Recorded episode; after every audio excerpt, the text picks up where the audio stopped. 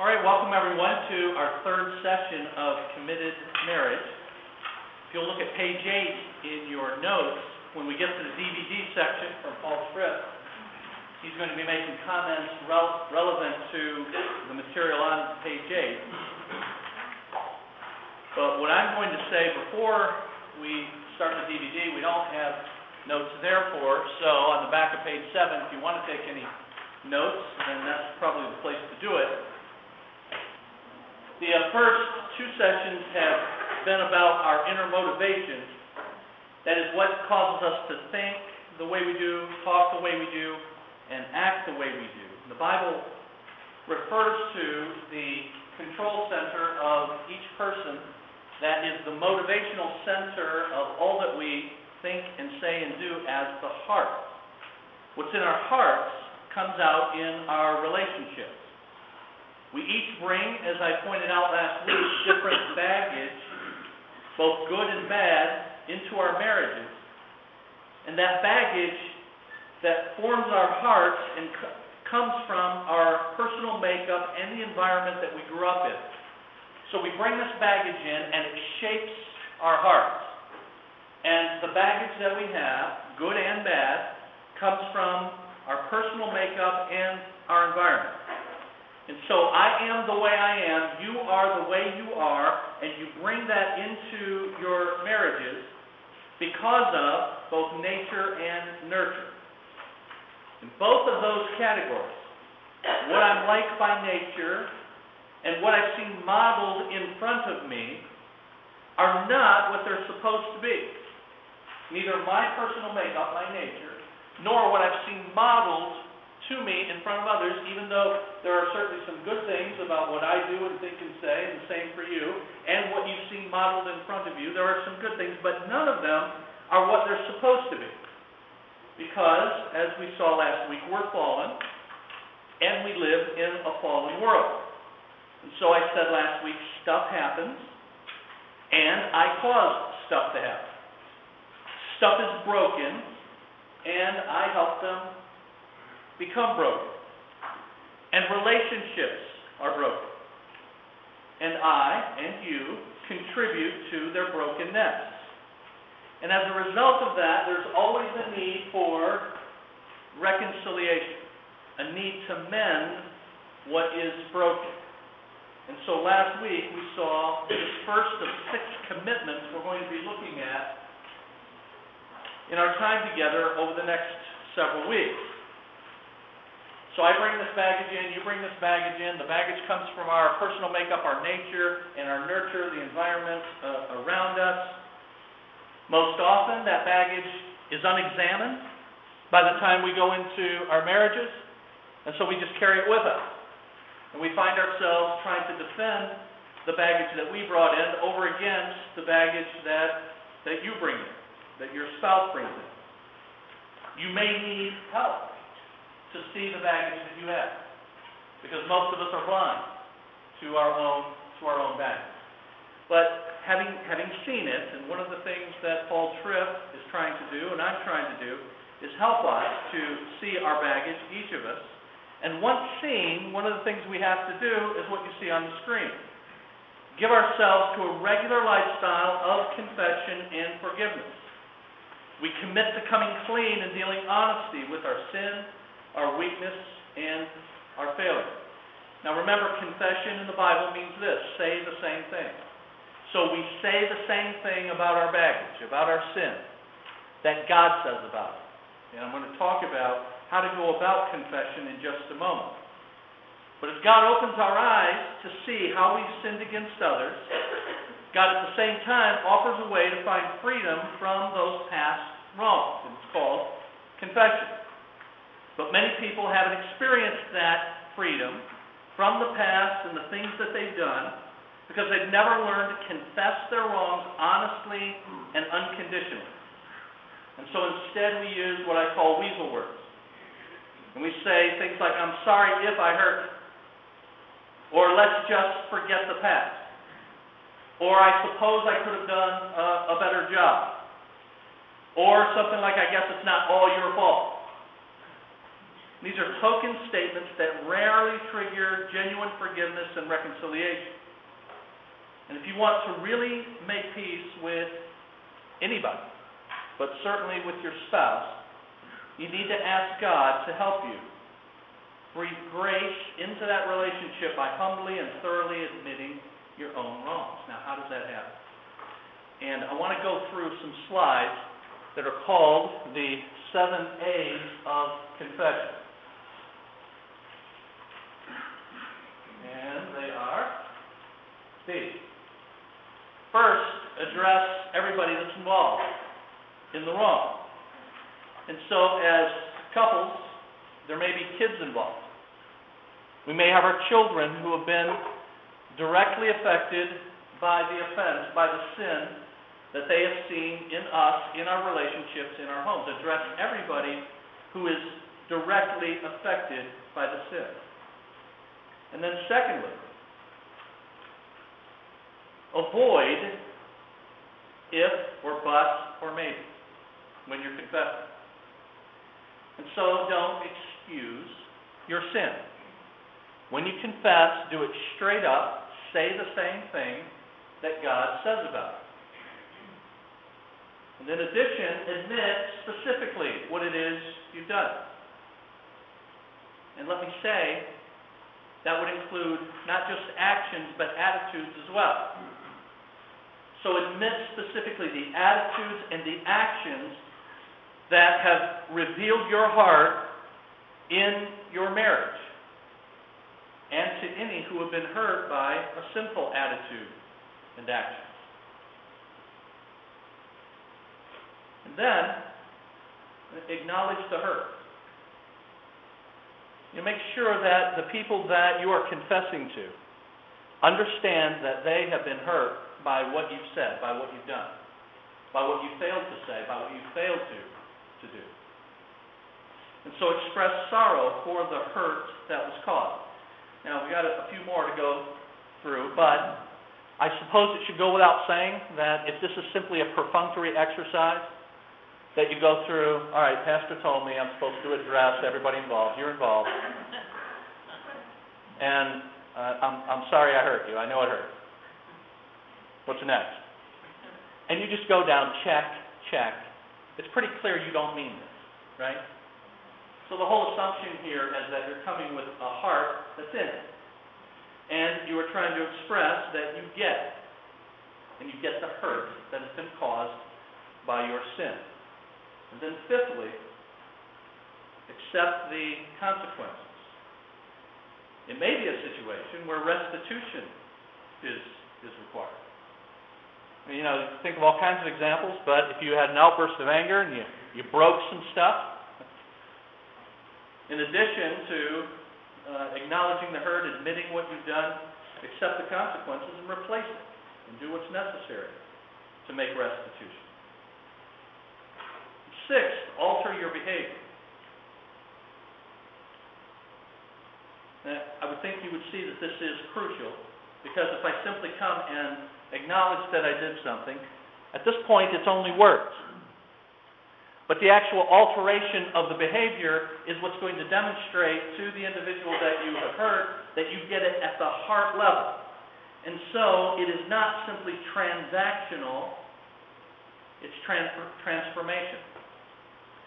Transactional just means, okay, I did something, here's the transaction, here's the routine we go through. I confess, you forgive me, good, I'm glad that's over. Ten minutes later, I do it again, another transaction. And if it's just transactional, then the person that you're harming by your sin is not going to come away with the idea that you really get it at the heart level. And so it's altering your behavior means that you see that your heart is causing the fruit, the ill fruit that's given, been given rise in your relationship. Now, we're going to talk a little bit more about that transformational necessity at the end of our time today. But last, with regard to confession, then ask forgiveness. And I recommend that you say, Will you forgive me? Because I've sinned in this way. And you've presumably already described the way because you've done the other six things. And you don't just say, I'm sorry. So for me, I counsel people to use, I'm sorry for accidents, and will you forgive me for sin? And the truth is, there are things that I can do that I'm sorry happened, but I didn't sin against you. If I bump into you and knock you down accidentally, I'm sorry. But I didn't sin against you. I'm sorry, I'll help you up. But if I sin against you in my attitude, in my words, in my actions, then I need to seek forgiveness for the sin. Now, what does forgiveness look like? And I want to give you four promises that you make when you uh, when you forgive someone who's seeking. The first is this. Someone comes to you now and they confess the way we've laid, out, laid it out, and they ask forgiveness now. Forgive me for sinning against you in this way. Now you, the offended, are making these promises. I will not dwell on this incident. So here's counsel that I've given to a number of folks uh, over the years. Think of it this way that offense that was committed against you by your spouse, depending on the nature of that, that may enter your mind over and over again.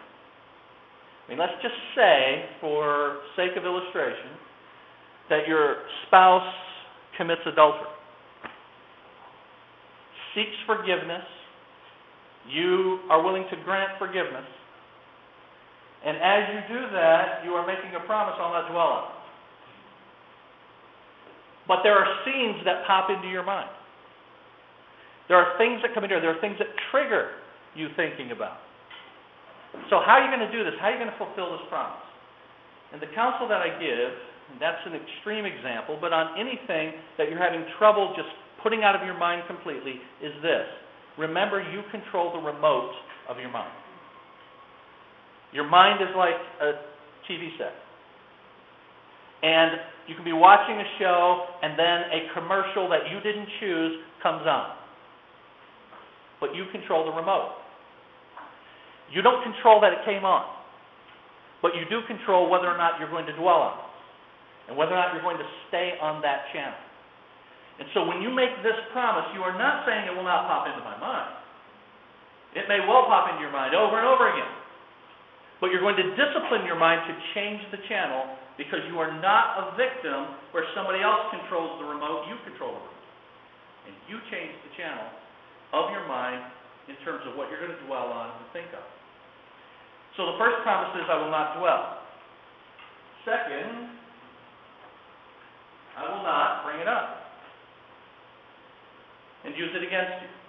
1 Corinthians 13 in your Bible says, Love is patient, love is kind. But one of the things it says about love is that love keeps no record of wrong. And so you are making a commitment not to get, as some of you have heard me say before, you, you will not get historical.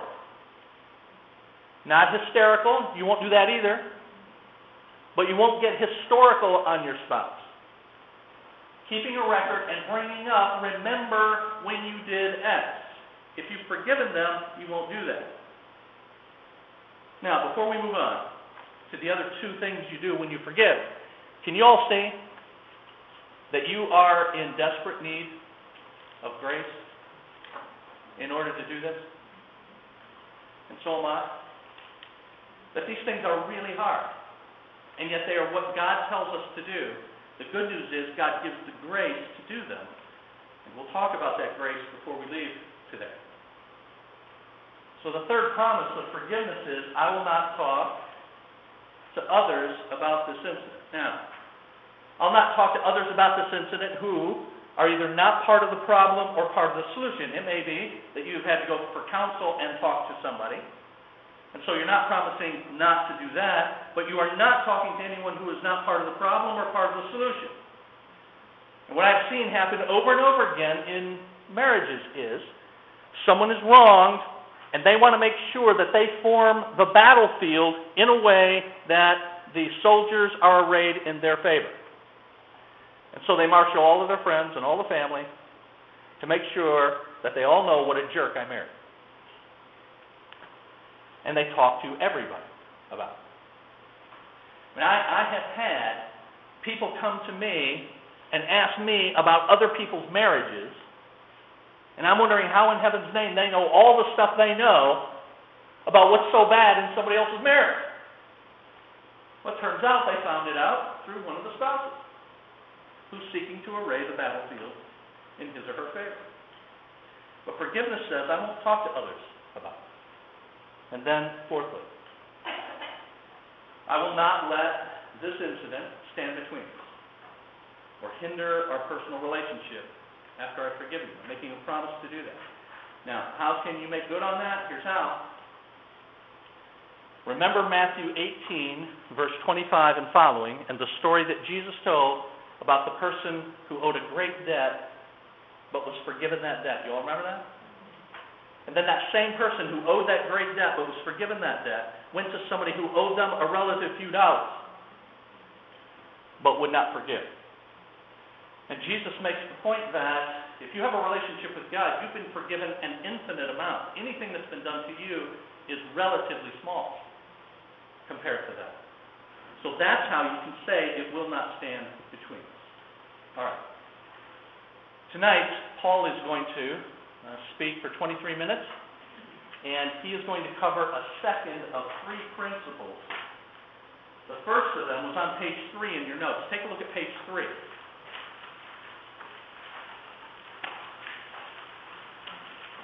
And you see in the box there the principle that's on the screen. A marriage of unity, understanding, and love is not rooted in romance, but in worship. In the first two weeks, he's been expounding on that principle. But tonight, as he gets a little bit later into his talk, he's going to present the second of three principles that he wants, wants to give us. So I'm giving these six commitments, he's giving these, these three principles. So if you'll turn back then to page 8, On page 8, you can take notes about what Paul is going to present, and then I'll come and uh, finish up with. Well, please take a look at the top of page 9 in your notes.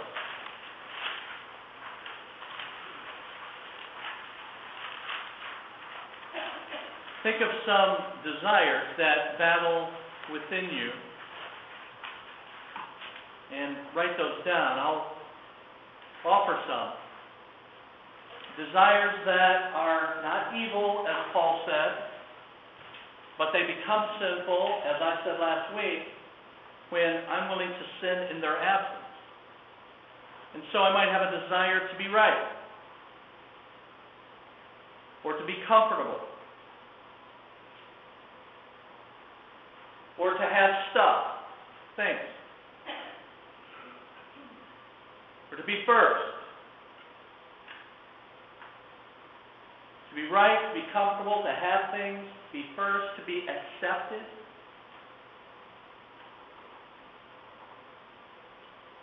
To look good. To be respected. To be self sufficient, independent.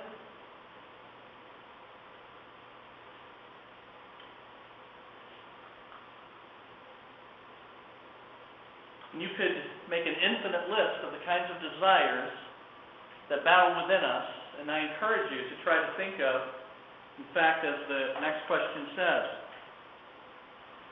uh, what would it look like if we desire God's kingdom rather than our own, which necessitates you think about the desires that rule your heart on a regular basis?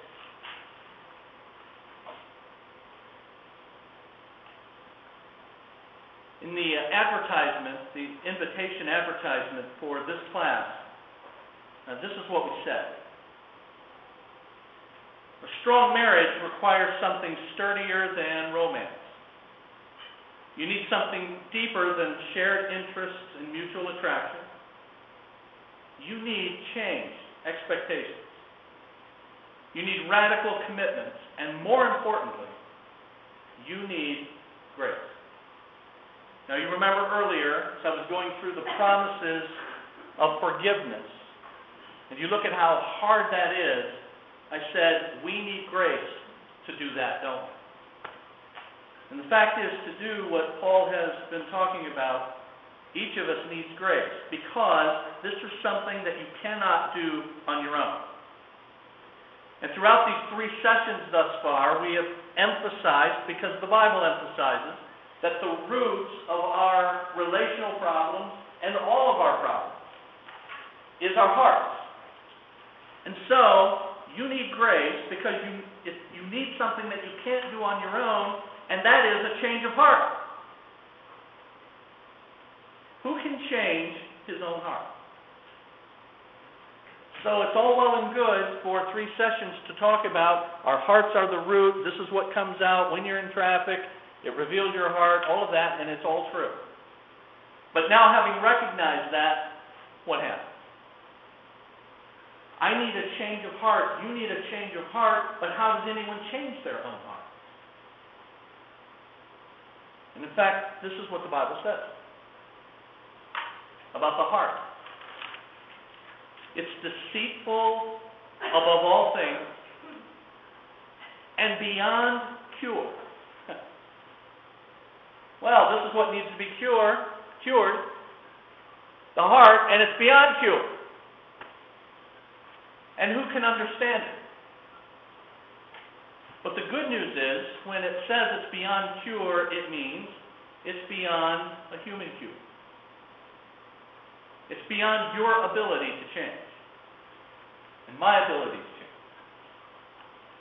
So the Bible is telling me over and over again my heart is the problem. My heart is the root of this harvest of evil that comes out of my mouth and my attitude and my actions. I need a change of heart. I can't do it. It's beyond cure from a human standpoint. So, where's the hope in this? I need grace. You need grace. And how does it come? God says this I will give you a new heart. And I will put a new spirit in you. And I, God, will remove from you your heart of stone and give you a heart of flesh.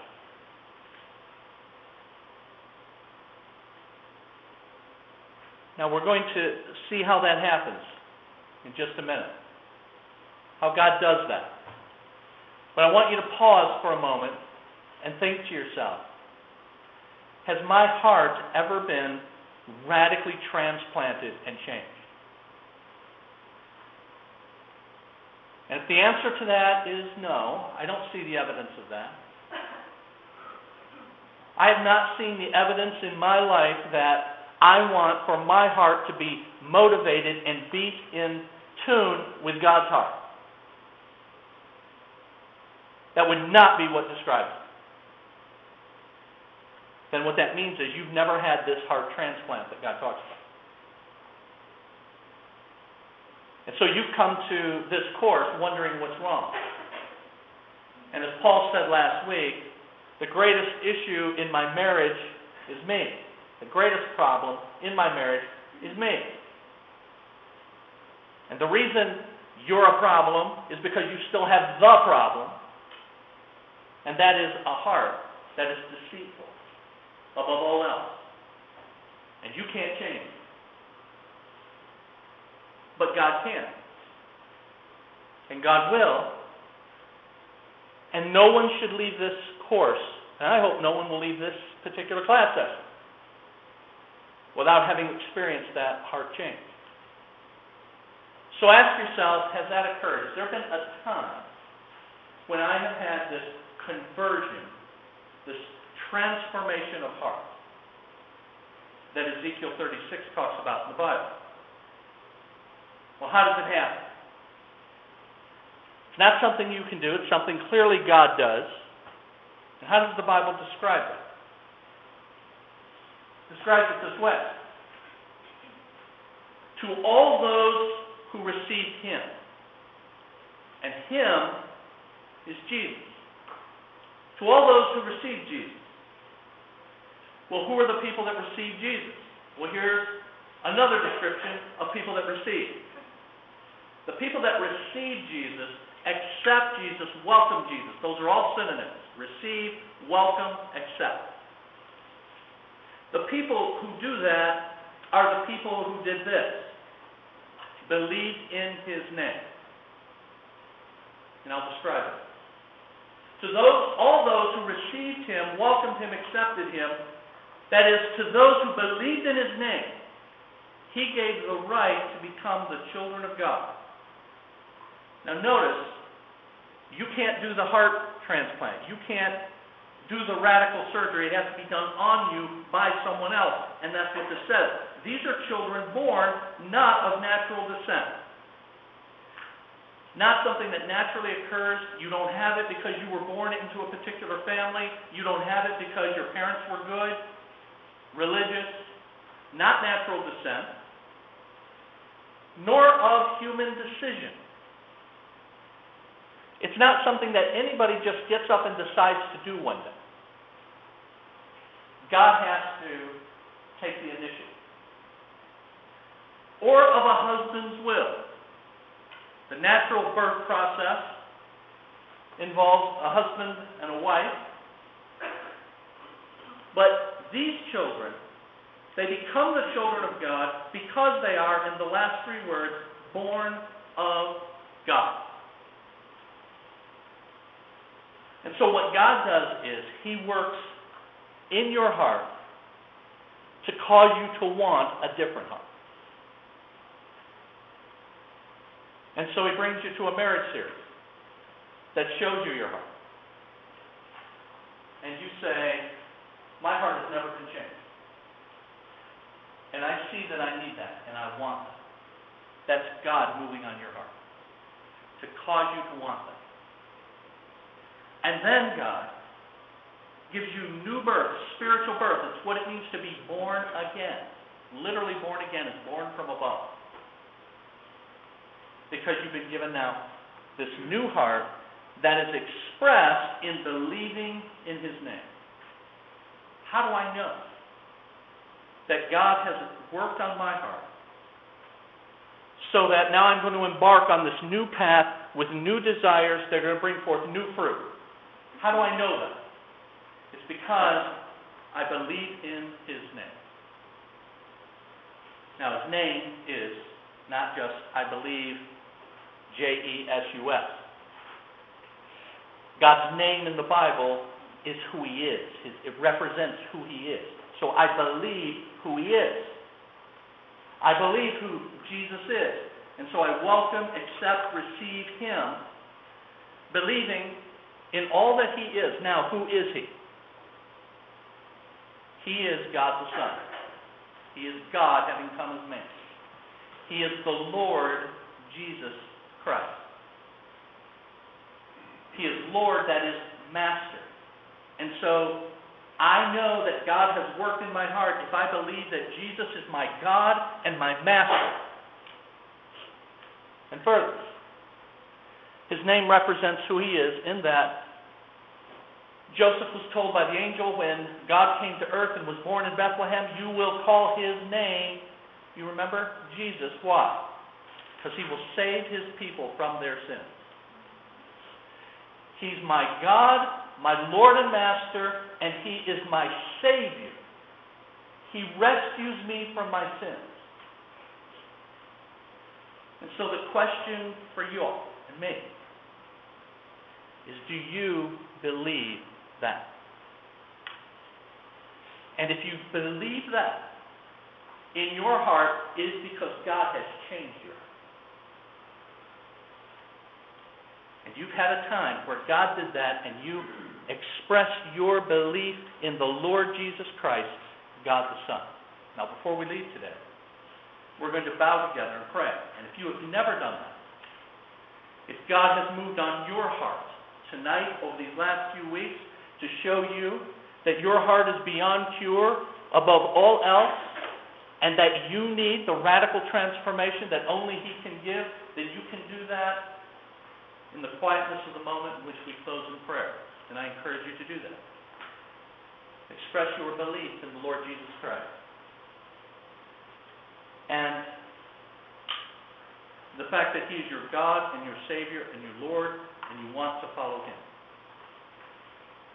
So, what to do?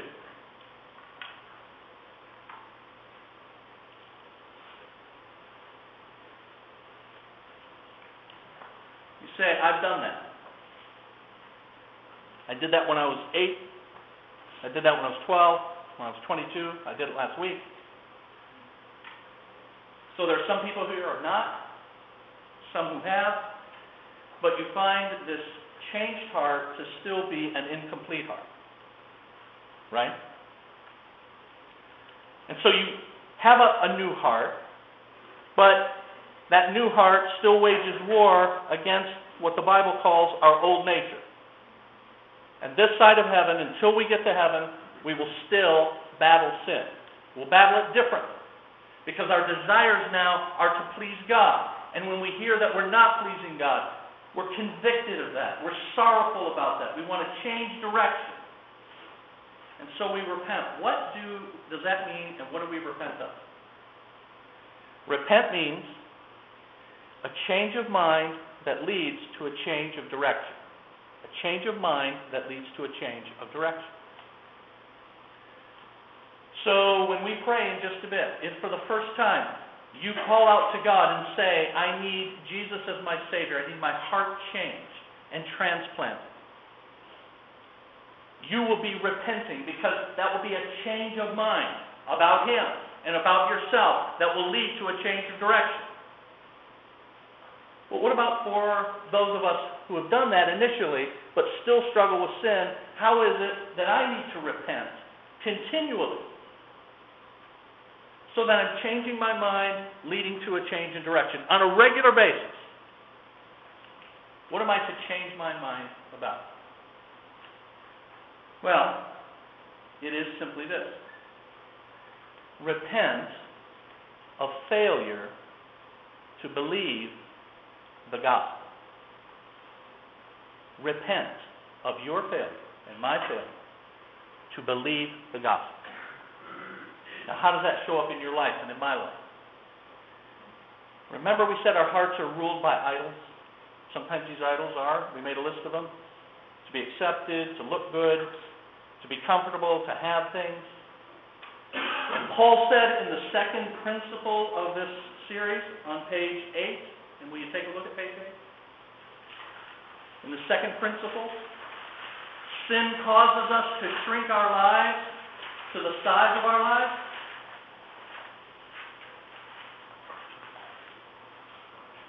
And so I repent of failing to believe the good news. That's what gospel means the good news of the gospel. That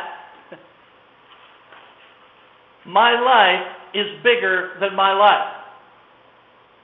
My life is bigger than the stuff that I think is all important. God has given us the good news that we can be saved and be rescued from the confines of our own idolatrous small lives. And I repent of failure to believe that as evidenced by the idols that I allow to rule my heart. I repent and I believe. Lord, I believe. Do you remember Thomas said, Lord, I believe? What? Help my unbelief. And friends, when we are sinning in whatever way, and in this case in our relationships, make no mistake, we are failing to believe that Christ is better. That honoring God in my attitudes, in my words, in my actions is better and more fulfilling than the achievements of this particular idolatrous desire. Repent and believe. Now, we're going to pray in just a moment. I pray that there'll be some people who walked in this room tonight who have never come to Jesus who will do that now. Who repent and believe for the first time. Repent of what you thought about Jesus. If you ever repent of not thinking about Jesus. and believe that he is indeed God the Son, your Lord, your Savior, who died to pay the penalty for your sin, lived the life you should have lived, died the death that you deserve. Repent and believe when we pray together. And then for the rest of us, you have been dealing with the same idolatrous desires over and over again. Dear friends, we've got seven more weeks. But they won't do you any good unless you repent and believe. And having been confronted with your hearts, repent of failure to believe the good news of the gospel and that these idols are better than Jesus. Believe anew who he is and what he has done. And then confess that to those who have been affected by your sin. Now, when you leave this week, do the application section, the just between the two of you, and then there's some further reading, all of that on page 9, okay? Let's pray and we'll be done.